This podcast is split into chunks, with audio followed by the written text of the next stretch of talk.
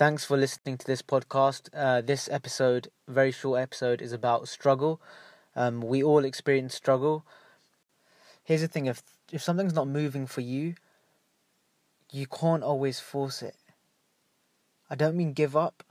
I just mean give up on the things that aren't working.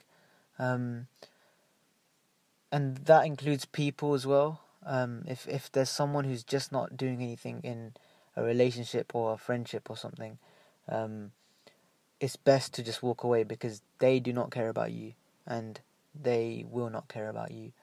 There's not much you can do to change that. Because one thing that you can never change, and this this goes for me personally when I'm trying to convince someone about my business idea, it doesn't matter how much logic you can say to them or how big the market is. If you can't convince someone, it's because of their feelings, their feelings towards you. Maybe they don't like you as a person. Because obviously, even at work, when you're when you don't like someone at work and you just don't click at all, uh, you just don't want to work with that person. If they give you a project, even if that project is exciting or it's so useful, there's uh, you don't really want to work with them regardless of that.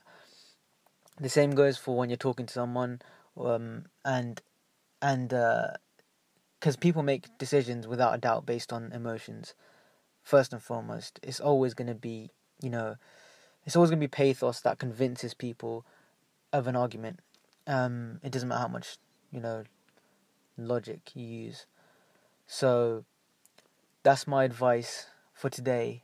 It's it's literally sometimes uh, if you can't convince someone of something um, and you're feeling struggle because of that and you're not feeling like the other person's really connecting with you or giving you any effort or moving towards you in any way, it's probably because they don't feel it. You can't change that.